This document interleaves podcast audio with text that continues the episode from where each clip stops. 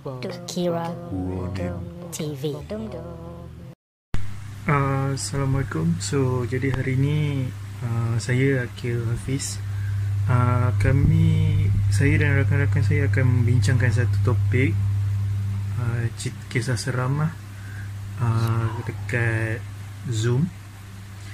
Uh, jadi ni adalah video kita orang cerita pengalaman masing-masing lah. Untuk ni adalah episod yang pertama. Jadi saya tak tahu berapa lama cerita untuk ni. Uh, kita akan saksikan nanti sama-sama. Okay, jangan lupa like, subscribe, komen feedback apa-apa yang korang rasa korang perlu buat. Feedback yang elok-elok mungkin akan ada yang seterusnya.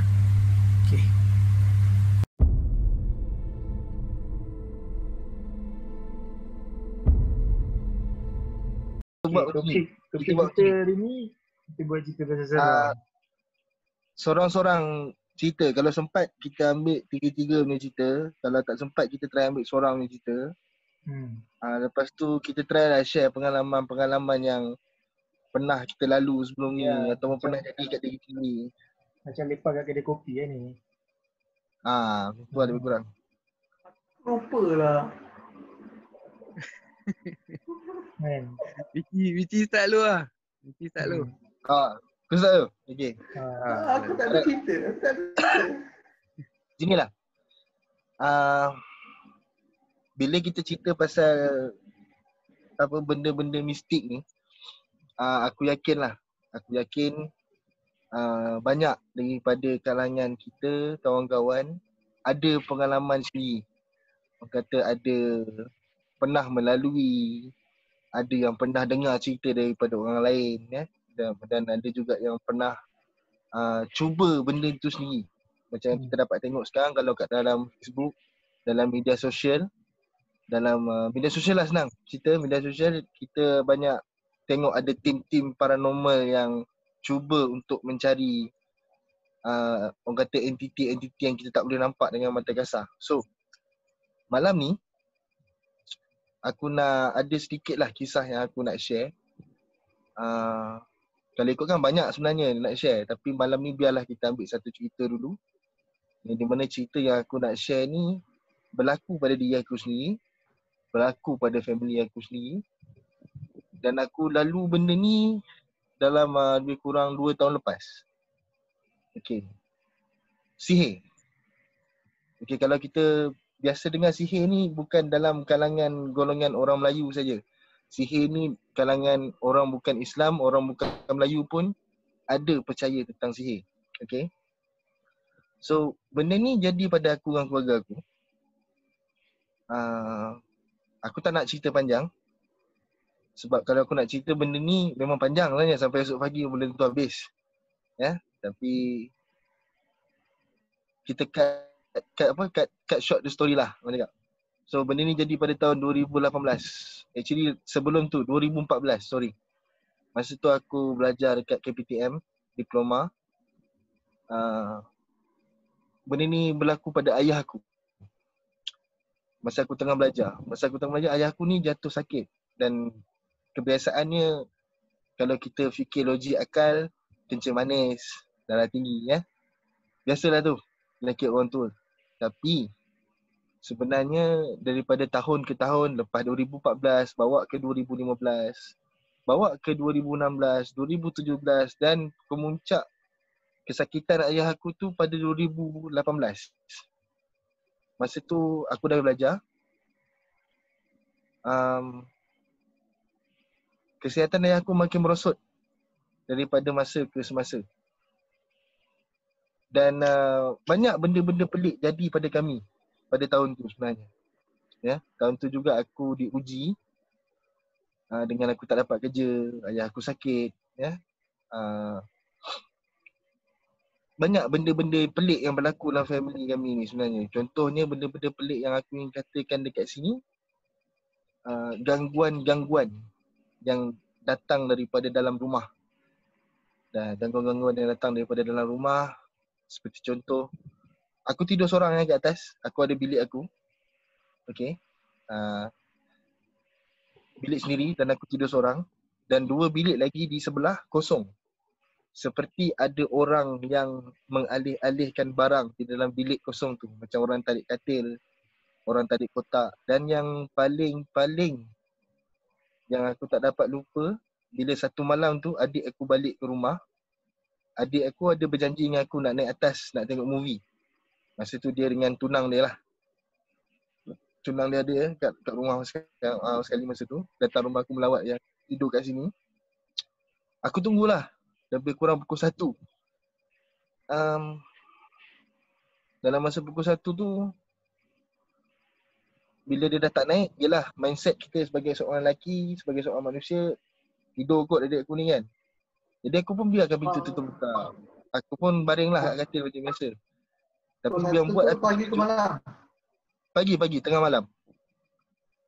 Uh, yang buat aku terkejut, aku ada nampak seperti satu kepala yang keluar, bukan keluar, yang seperti satu kepala yang sedang menjenguk ke pintu bilik aku. Dengan rambut, dalam keadaan rambut yang sangat panjang. Aku tak nampak muka dia. Uh, dan uh, aku tak tak expect lah benda tu sebenarnya benda tu lah entity tu. Ya, yeah? benda-benda gaib ni. Aku tak pernah expect benda tu mula-mula. Tapi bila aku turun bawah, aku tengok adik aku dah tertidur atas kursi. Aku tanya mak aku, lama ke adik tidur? Adik dah tidur lama lah Din. Ha, lama dah. Kau dia tunggu. Kau tunggu dia ke kat atas? Tak apalah. Dia tak ada ni kot. Dia dah tidur kot. Ya, tak apa. Kau pergi naik tidur. Aku tak ceritakan lagi mak aku masa tu. Dan masa tu ayah aku sedang sedang sakit lah. Jadi itu adalah salah satu gangguan yang aku ada kat dalam rumah masa tu. Seperti bunyian, kelibat tu jangan cakap lah.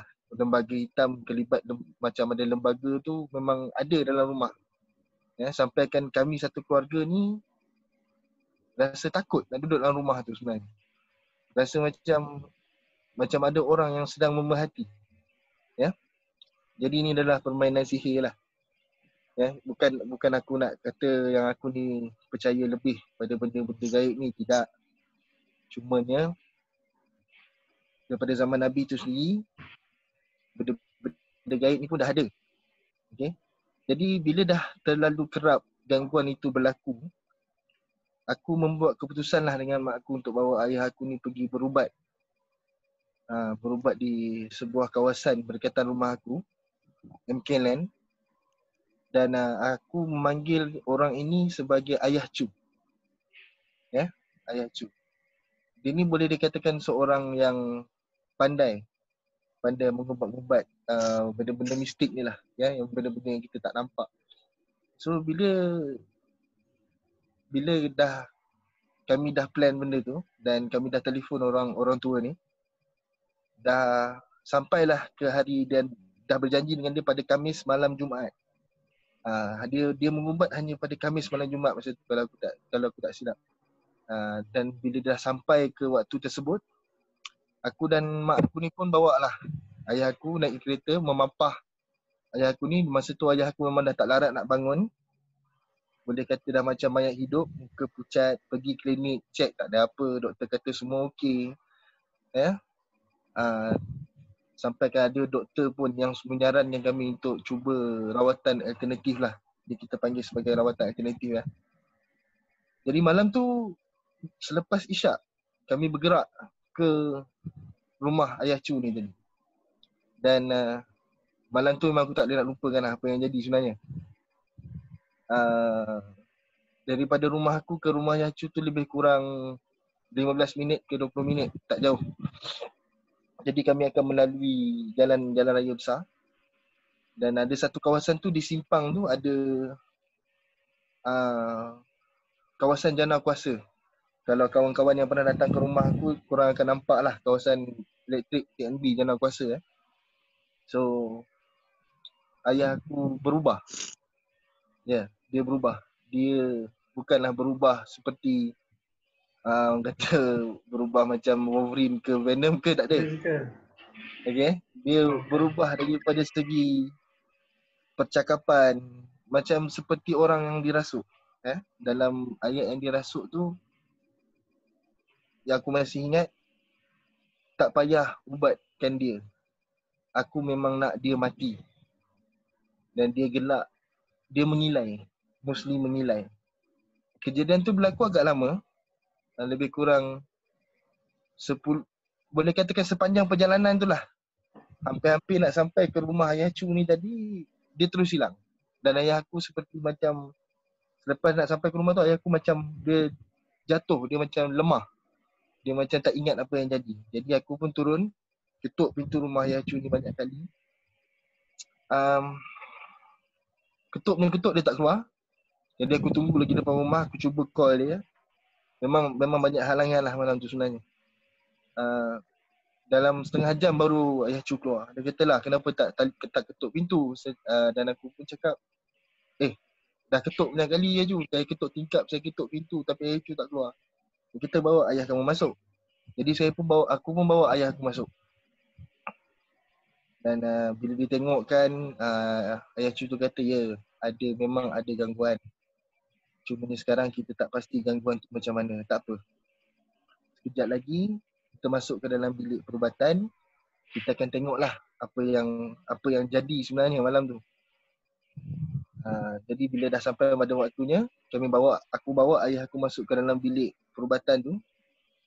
Dan uh, biasa-biasa rukyah dan zikir ya, itu perubatan alternatif yang biasa kita dengar, rukyah dan zikir.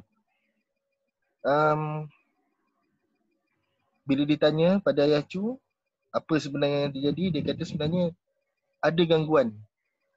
Dan gangguan ni datang bukan daripada ayah aku tetapi gangguan ini datang adalah permainan sihir daripada orang yang tak puas hati dengan ayah aku dan mak aku. Dan aku bukan nak buka aib siapa-siapa kat sini. Dan uh, cukuplah kalau kalian tahu yang orang yang menggunakan sihir kat atas keluarga aku ni bukan orang lain. Keluarga sendiri juga. Ya. Uh, mungkin pasal tak puas hati pasal harta pusaka. Wallahu alam itu aku tak tahu. Dan kebiasaannya ayah cu ni akan mengumbat dia akan dia akan tengok rumah. Dia akan minta alamat dan dia akan tengok rumah lah. Jadi malam tu aku berikan alamat rumah aku kepada ayah cu. Um, ru, dia, dia minta sedikit masa lah. Dan sampai satu masa uh, dia kata sebenarnya dalam rumah kamu ni ada beberapa barang yang telah ditanam secara gaib. Ya, yeah, mind blown. Kan? Agak susah untuk kita percaya kalau kita tak nampak depan mata dan mata kasar. Jadi aku tanya barang apa? Macam mana cara nak ambil? Perlukah saya balik ke rumah dan korek kat mana benda tu tanam? Dia kata tak perlu. Sebabkan dia ditanam cara dia cakap, baik kalau macam tu buatlah apa yang patut ayah cu dia cakap. Saya cuma nakkan ayah saya ni sihat walafiat dan kembali seperti biasa. Uh, dan malam tu berjaya ditarik barang-barang gaib yang ditanam tu barang-barang yang kata barang-barang yang tak yang orang kata barang-barang barang-barang mistik lah. Antara barang-barangnya adalah minyak. Di dalam minyak itu ada beberapa tulisan macam mantra siam ya. Dan di dalam menteri siam tu ada disebut nama mak dan ayah aku. Uh, gunanya adalah untuk mengkucak-kacirkan hubungan antara mak dan ayah aku. Itu yang pertama. Dan yang kedua adalah minyak juga tapi botol kecil. Aku tak tahu minyak apa tapi dalam botol tu ada kain kuning dan beras kuning. Ya itu yang kedua lah jadi bila mindset kita sebagai seorang manusia eh manusia yang logik, yang logik akal yang normal kata bila kita dah oh okey sihir dah tarik barang aku ingatkan benda ni akan habis kat situ je. Rupanya tidak. Ya hampir seminggu gangguan itu bertambah teruk sebenarnya. Ya bertambah teruk. Ayah aku jadi makin menyes dalam pada masa sakit-sakit pun dia marah-marah. Jadi aku rujuk kembali kepada ayah cu aku tanya kat ayah cu ayah cu um, ayah masih tak normal lagi lah ayah. Cu macam biasa. Apa yang jadi sebenarnya ni kan ada apa yang tak kena. Jadi ayah cu minta aku tempoh masa sehari sebab dia nak buat solat hajat dan minta petunjuk eh. Jadi pagi esok tu hari Jumaat aku ingat lagi hari Jumaat dia telefon aku dia suruh aku aku dia suruh aku datang ke rumah dia secepat mungkin. Ada benda yang dia nak bincangkan. Aku pun terkejut kenapa orang tua ni kan tiba-tiba kan. Jadi aku pun minta izin dengan mak aku dan keluar. Dan rupanya sebenarnya dia kata okey saya sudah minta petunjuk pada Tuhan dah buat solat hajat. Sebenarnya barang yang ada ada lagi sebenarnya yang tersimpan dalam rumah kamu. Yang ini kita tak tahu baru ataupun lama ya, dua kali. Jadi dia kata kat aku tak apalah macam ni. Memandang hari ni hari Jumaat, ayah cu minta kamu tempoh sampai esok Sabtu. Esok malam Sabtu, kamu datang ambil ayah cu kat rumah dan kita cubalah untuk keluarkan apa barang yang ada dalam rumah kamu. Jadi aku pun bersetuju. Jadi tibalah hari Sabtu tu, seperti yang dijanjikan aku pun pergi ambil ayah cu. Dan dia pesan dekat aku dalam kereta, malam ni kita akan buat uh, rabun rumah. Ya, rabun rumah tu macam penyucian lah orang cakap. Kalau dalam exorcist tu kita boleh tengok macam apa, padri tu buat penyucian ni tu kan, lebih kurang macam tu lah. Eh, tapi penyucian di dalam rumah ni, orang kata nak bersihkan balik rumah ni, ada tujuh barang yang dia minta dekat aku. Dia minta aku untuk cari tujuh barang, sebab itu dia minta masa sehari. Maknanya dia Jumaat ke Sabtu tu dia minta aku untuk cari tujuh barang tujuh barang ni kalau ikutkan tak susah nak cari eh. Dia minta kat aku tangkai cili kering, cili kering, kulit bawang putih, kulit bawang merah. Uh, apa banyak warna kuning tu kabait eh, kabait. Belerang, belerang. Belerang. Belerang. Belerang Kabat, warna kabat. kuning tu. Ah, kabat. Ah, belerang ah. Ah, nombor enam, yang dua barang ni agak susah nak carilah kalau aku Orang kata kalau kita fikir balik mana nak cari kan. Dia minta aku payung orang mati. Eh? Payung kubur. Pernah dengar payung kubur? Penuh. Eh? Payung, Payung- payung, payung- payung, Ah, payung Cina tapi yang pacak dekat kubur tu. Sebab Aha. payung-payung tu cuma boleh dicari dekat kampung-kampung yang bahagian pedalaman eh. Ah, yang kampung-kampung yang orang kata yang masuk ke dalam baru kau dapat jumpa eh. Aku cuba untuk cari payung tu tapi tak dapat. Hampir se- hampir semua tanah perkuburan dekat dalam Rawang ni aku cuba cari tapi tak dapat. Tapi nasib baiklah ada hamba Allah ni yang baik dia bagi kat ayah cu ni tadi kubur.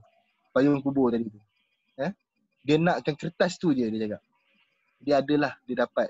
Dan yang ketujuh, yang ketujuh ni lagi mengarut sebenarnya kalau dia minta. Kulit ular bersalin kulit. Wow. Eh? Kulit kulit ular tu yang bersalin kulit tu ah, dia nak kulit tu. Eh? Jadi dua barang ni aku tak dapat nak cari ni. Aku dah semak kepala. Mana aku nak cari ni kulit ular dengan dengan apa payung kubur ni kan. Ha, tapi bila dia telefon aku pagi Sabtu dia kata Alin kulit ular yang Acu ada, payung kubur pun yang Acu ada. Tak apa, kamu jangan risau. Kamu cari je lima barang tu. Aku dapat cari lima barang tapi dua barang tu aku tak dapat cari. So malam tu aku ambil dia datang rumah dan uh, dia macam biasa berzikir minta petunjuk kalau ada lagi gangguan rumah ni minta dikeluarkan dan uh, guys memang betul memang ada lagi barang dia dia minta aku bakar arang dekat dalam dalam bekas ya jadi aku bakar barang tu arang tu sampai jadi bara dan dia ambil semua barang-barang tadi tu dia letak kat dalam bara tu dan dia bakar sekali dengan arang tu. Jadi dia buburkan baik. Jadi asap yang naik tu berkepul. Bila asap berkepul, yelah benda pedas-pedas kan macam kulit bawang, uh, cili kering, tangkai cili kering, kulit bawang putih apa semua tu. Dia masuk dalam lubang hidung tu memang sakit, memang tak boleh bernafas. Jadi dia minta aku untuk asapkan rumah daripada belah kanan bawa ke belah kiri sampai atas. Dia kata jangan tinggal satu bilik pun. Maknanya dalam bilik air, bilik aku, bilik store, semua bilik lah kena. Jadi selepas proses tu aku lakukan, dia kata tunggu kejap. Dan aku pun tunggulah kejap. Kan. Tunggu-tunggu kejap, dia kata cuba pergi tengok kat luar je. Dia kata barang tu dah ada dah, dah keluar dah tu. Cuma kita tak tahu dekat mana sekarang. Aku pun mencarilah kat keliling rumah aku dalam dalam malam-malam yang gelap tu. Cari-cari tak jumpa, cari-cari tak jumpa. Jadi dia kata kat aku, cuba tengok depan pokok besar je. Baik mak aku keluar. Mak aku keluar, dia panggil Alin. Mari sini. Nampak mak? Cuba kamu tengok depan pokok besar ni apa eh. Ada sebungkus. Ada sebungkus, bal- aku tak tahu sebungkus balutan kain berwarna putih. Aku tak tahu kain tu kain apa. Uh, dan aku panggil ayah Cu tadi. Ya Cu, ada balutan kain putih ni berbungkus ni tak tahu apa ni. Dia kata jangan pegang. Dia cakap. Dia pun keluar. Dia keluar, dia ambil tu dulu, dia matikan dulu benda tu dengan cara dia. Mungkin dengan selawat Nabi eh. Dia kata okey baru boleh pegang. Dia cakap. Bawa masuk ke dalam. Minta bekas air. Dia cakap. Pun aku pun ambil bekas satu air. Dia buka lah. Rupa-rupanya. Balutan yang dibungkus dengan kain putih tu. Kain putih itu bukan kain biasa ya tapi kain kapan? Ya? Kain kapan? Kain kapan orang yang mati? Yang balut orang mati tu yang balut jenazah lah kain kapan. Cebisan tu diambil dibungkuskan dengan benda tu. Jadi di dalam bungkus tu ada dua barang lagi. Tapi dua barang ni lagi ni kali ni lagi ekstrim lah. Dalam satu uh, dua-dua tu macam bentuk loket. Dan satu loket tu ada patung dalam dia patung tembaga. Patung itu berbentuk tubuh manusia tapi pinggang ke bawah dan tangannya diikat macam orang tengah tengah apa? Tengah macam tengah berpeluk tubuh. Dan yang paling seramnya patung itu pinggang ke bawah berbentuk kemaluan lelaki serta tangan ya. Tangan tu pun berbentuk kemaluan lelaki. Jadi memang terkejutlah. Bila benda-benda macam ni jadi aku macam nak percaya antara percaya dengan tidak. Sebab yalah kita fikir dalam zaman moden ni ada lagi ke orang nak main-main sihir ni kan? Rupanya masih ada.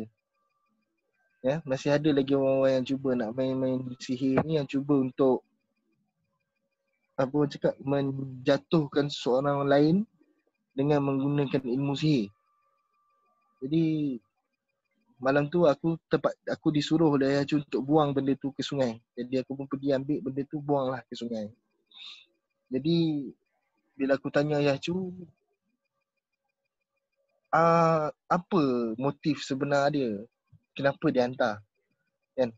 Kita mesti nak tahu. Kita sebagai seorang anak kita mesti nak tahu kenapa orang buat family kita macam ni. Jadi ayah cu ni cakap sebenarnya macam inilah.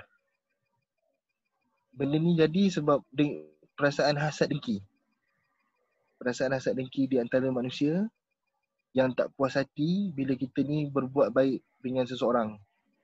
Ya, mungkin sebab ayah aku ni sayang dengan mak mentua dia, iaitu opah aku. Jadi ni dia ni dengki sebab anak-anak dia semua tak berapa nak okey dengan dia. Tapi ayah aku layan mak mentua dia macam mak dia sendiri. Jadi hati tu tak boleh terima, hati tu sakit dalam. Kan? Jadi nak bantai tak boleh kan nak tumbuk tak boleh sebab dia lelaki kan orang tu tu orang tu tu perempuan jadi dia gunakan cara halus untuk memporak perandakan family aku ha.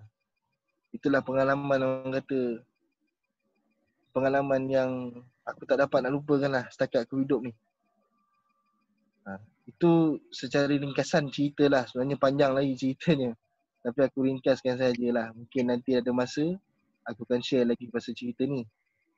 Cumanya yang aku nak nasihat sekarang jangan kita jangan jangan ingat bila zaman ni dah moden kita menggunakan gadget macam telefon eh kita boleh buat recording macam ni kita boleh sembang-sembang walaupun kita tak boleh keluar masa PKP ni tapi kita still boleh kata apa merapatkan silaturahim kita di antara kawan-kawan dan sahabat-sahabat Jangan kita ingat teknologi tu dah tinggi, tak ada lagi manusia durjana, tak ada lagi manusia yang hati busuk yang tak nak main benda-benda Allah.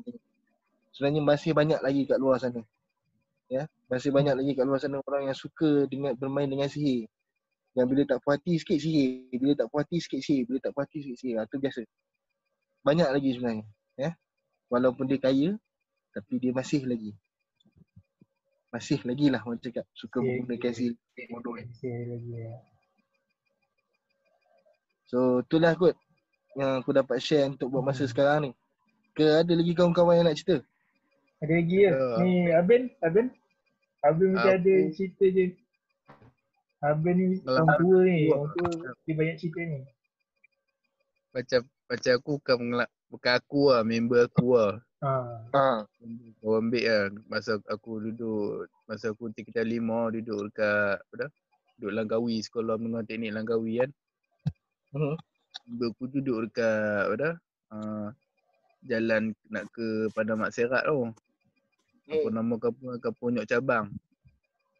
Ha. Ni pun pasal sihir kak. Betul apa yang Michi cakap tu memang betul tapi sihir ni buruk dia bukan setakat orang yang kena sihir, orang yang kena tempias sihir pun sakit juga.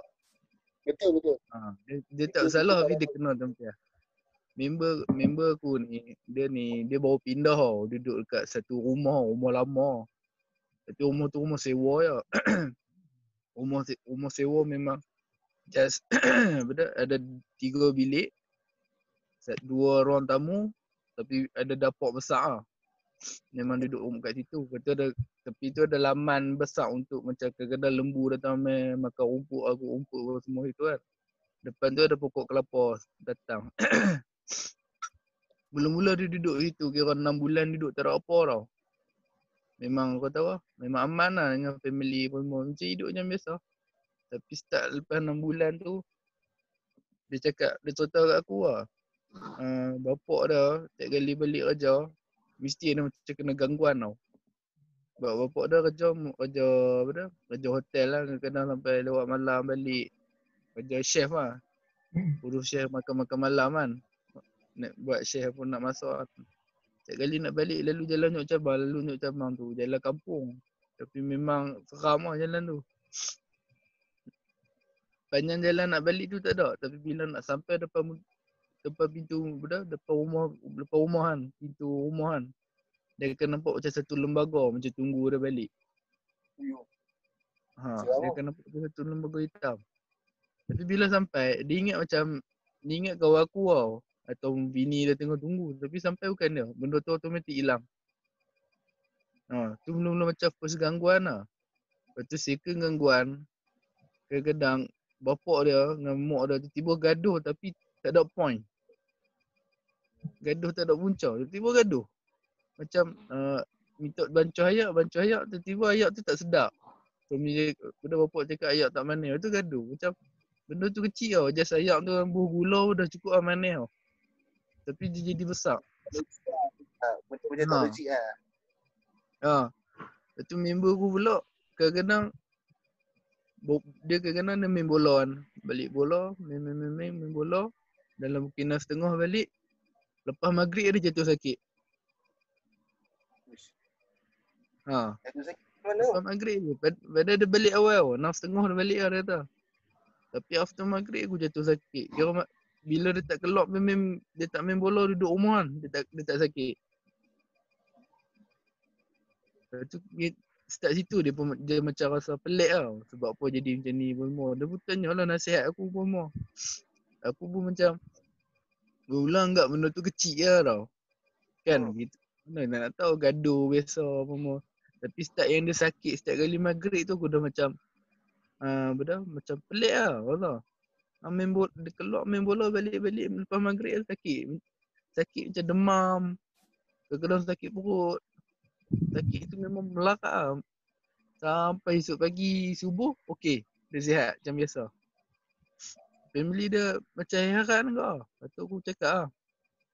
Cuba cari benda ustaz-ustaz ke siapa-siapa ni kan yang tok-tok guru yang boleh tolong kan. Hmm.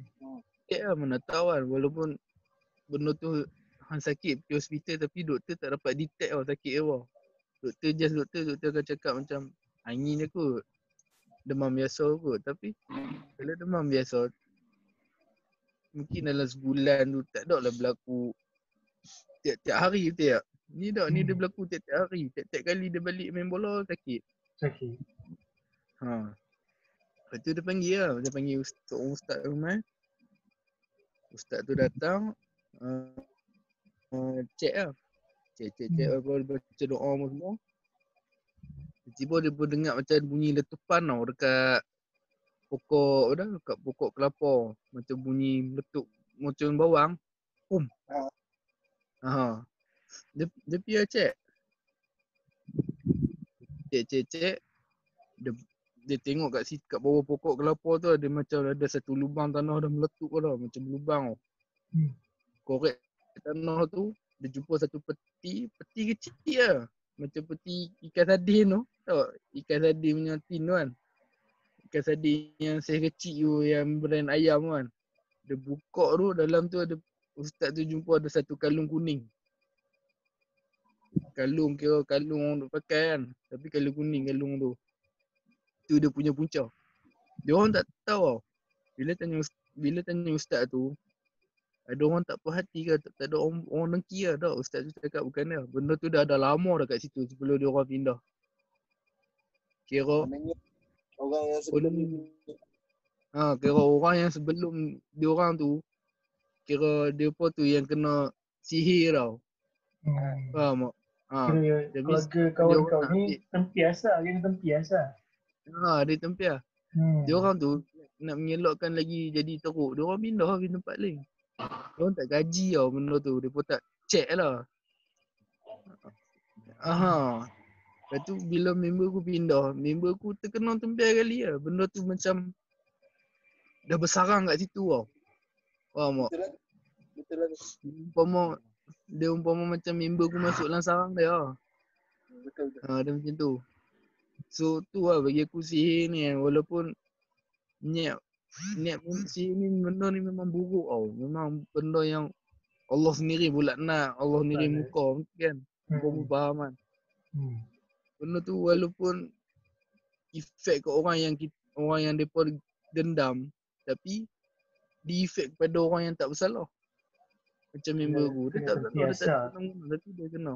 Hmm, kena tegas. So tu macam Resik lah, dia melarak, melarak, hmm. melarak tau. Ha. Orang yang tak ada kena-kena pun terkena. Sebab hmm.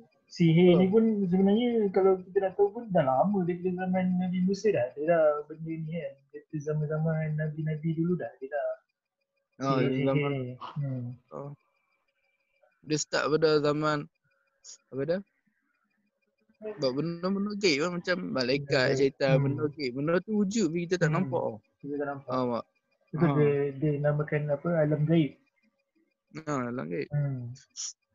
Cuma kita sihir ni, sihir ni kalau diikutkan uh, sihir ni dia dia dia adalah satu macam senjata tau macam senjata digunakan untuk orang-orang yang tak puas hati dengan kita mungkin hmm. apa daripada segi percakapan kita punya perangai kita tak tahu lah, orang, orang tak senang dengan kita ya. macam contoh kalau aku tak puas hati dengan akil aku nak tumbuk dia tak boleh jadi tak nak nampak sangat jadi aku gunakan sini kan halus, halus. ni ada secara halus, ha, halus. halus. Hmm. Dia, dia ada banyak dia dia ada yang mana aku tahu dulu macam santau eh hmm. santau itu uh, itu adalah salah satu sihir yang paling famous lah dalam masyarakat Melayu kita ni kepercayaan yang paling kuat lah dengan eh masyarakat Melayu kita percaya lagi pasal dengan benda-benda macam ni hmm, sebab kalau kata kita tak benda macam ni takkan wujud betul tak kita Malaysia Indonesia ni memang kuat lagi lah sebenarnya kuat lagi ha, ha, tapi dia, dia ada side effect dia tau Hmm. Ada, ada. Bukan ada. senang nak kira member aku, member member aku juga api abang dah arwah lah. Dia arwah hmm. disebab kasih hitam lah. Makan no. dia balik. Sebab oh. dia, dia, dia, dia, dia, nak belajar benda tu. Tapi dia dia tak amalkan lah apa yang diperlukan untuk hmm. uh, apa dah, untuk dia bersatu dengan benda tu tau. Benda tu kan minta benda-benda merepek tau. Macam minta darah. Minta ni tu kalau tak boleh tak boleh bagi dia akan makan balik dia akan makan balik ha, tu bahaya Limba ku arwah abang Limba ku ah, abang nak meninggal sebab sihir lah Disebabkan dia nak belajar benda buruk, benda buruk tu makan dah balik ha. Betul Betul. Memandangkan kita pun ada lagi 1 minit 54 saat lagi Sebelum hmm. tamat meeting ni Jadi ada ha. apa-apa kata-kata terakhir yang cakap sebelum kita tiba-tiba tamat Nasihat aku lah, nasihat ha. aku bila kita tak boleh nak kata tak percaya dengan benda-benda gaib Cuma orang yang pernah melaluinya orang tu yang akan yang rasa kesakitan yang macam mana. Abang tadi cerita cerita aku tadi kan. So bila kita nampak sesuatu yang benda yang pelik yang berlaku kalau boleh kita ikhtiarlah usahalah carilah jalan macam kita nak nak nak selesaikan benda tu sebab kalau kita nak bergantung pada perubatan moden, perubatan moden dia takkan nampak benda-benda ni semua. Jadi dia takkan tahu. Dia boleh cas demam, sakit angin, salah urat, itu je lah. Kan? Hmm. Tapi sebenarnya ada benda lain yang mengganggu. Benda-benda yang kita tak nampak ni lah yang selalunya. Yang merosak kehidupan kita.